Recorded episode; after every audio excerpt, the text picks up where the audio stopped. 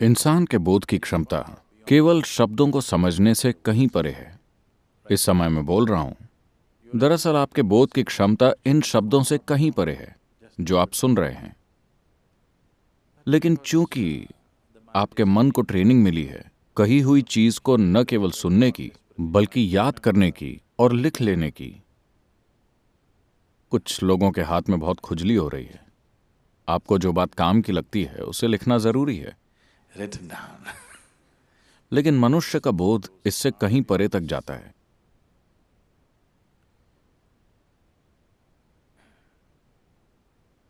कुछ दिन पहले अभी चार दिन पहले ही मैं इस देश के एक माने हुए पर्यावरण वैज्ञानिक से कुछ विषयों पर बात कर रहा था।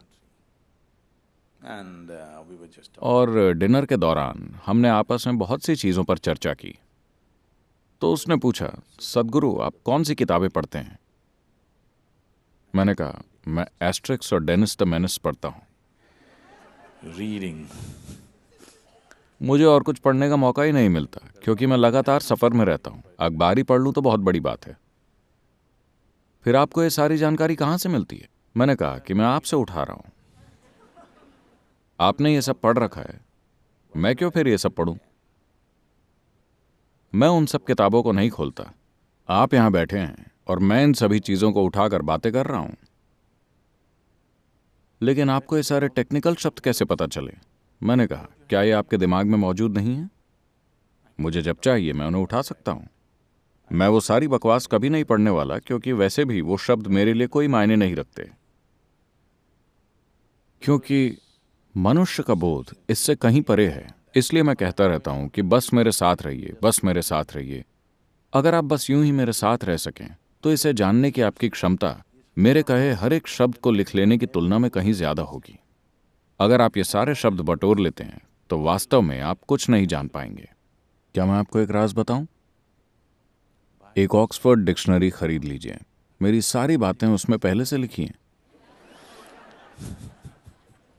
No? आपको बस उसे अरेंज करना है। इस तरीके से आपको कुछ हासिल नहीं होगा। तो बोध को बढ़ाना ज़रूरी है, क्योंकि आप उसी को जानते हैं जो आपके बोध में होता है। बाकी सब बस कहानी और कल्पना है है ना? जो आपके बोध में है और आपने अनुभव किया है, आप बस उसी को जानते हैं। बाकी सब खोखली कहानियाँ हैं। इससे कोई फ़र्क नहीं पड़ता कि कहानी कितनी शानदार है। ये फिर भी बस एक कहानी है जो आपके जीवन में कोई बदलाव नहीं लाएगी। अगर इसे आपके जीवन में कोई बदलाव लाना है तो इसमें अनुभव का एक आयाम होना चाहिए। वो तभी होगा जब आपके पास ऐसा बोध होगा। आपने विवेकानंद के बारे में सुना है? who came. वो पहले योगी थे जो अमेरिका आए थे अट्ठारह में और उन दिनों एक लहर सी उठा दी। वो यूरोप भी गए और अमेरिका से वापस लौटते समय वो एक जर्मन फिलोसोफर के घर मेहमान थे। डिनर के बाद वो स्टडी रूम में बैठकर आपस में चर्चा करने लगे। वहाँ मेज पर 700 पेज की एक बड़ी सी किताब रखी थी। which was over 700 pages. Vivekananda ने कहा क्योंकि वो आदमी किताब की बहुत बड़ाई कर रहा था उन्होंने कहा क्या आप मुझे एक घंटे के लिए किताब दे सकते हैं? मैं देखना चाहता हूँ कि इसमें क्या है. वो आदमी हंसने लगा। उसने कहा आप एक घंटे में इस किताब को पढ़ने वाले हैं? मैं इसे कई हफ्तों से पढ़ रहा हूँ लेकिन मुझे कुछ समझ में नहीं आ रहा क्योंकि ये इतनी जटिल है। और वैसे भी ये किताब जर्मन भाषा में आपको ये भाषा आती भी नहीं।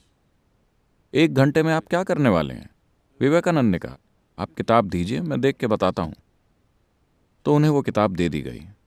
उन्होंने किताब को अपने दोनों हाथों के बीच में पकड़ा और आँखें बंद करके बैठ गए। एक घंटे बाद किताब वापस करते हुए उन्होंने कहा इसमें कुछ भी खास नहीं है। उस आदमी को लगा कि ये तो घमंड की हद हो गई। आपने किताब को खोला तक नहीं और आप उसके ऊपर कमेंट कर रहे हैं। आपको ये भाषा तक नहीं आती। वो थोड़ा नाराज़ सा हो गया कि ये कैसी बकवास है। विवेकानंद ने कहा आप किताब के बारे में कुछ भी पूछ लीजिए मैं आपको बता दूँगा। ठीक है पेज 633 में क्या लिखा है? विवेकानंद ने एक एक शब्द दोहरा दिया। You ask any page. आप बस पन्ने का नंबर बोलिए। वो उस पन्ने पर लिखी बातों को शब्दशः बता देंगे। फिर उसने पूछा, ऐसा कैसे हो सकता है? आपने किताब खोली तक नहीं, ऐसा कैसे हो सकता है. उन्होंने कहा, इसलिए लोग मुझे विवेकानंद कहते हैं। विवेक यानी बोध। उनका नाम नरेंद्र था। उनके गुरु उन्हें विवेकानंद कहते थे, क्योंकि उनके बोध की क्षमता ऐसी थी। तो उन्होंने कहा, इसलिए मुझे विवेकानंद कहते हैं।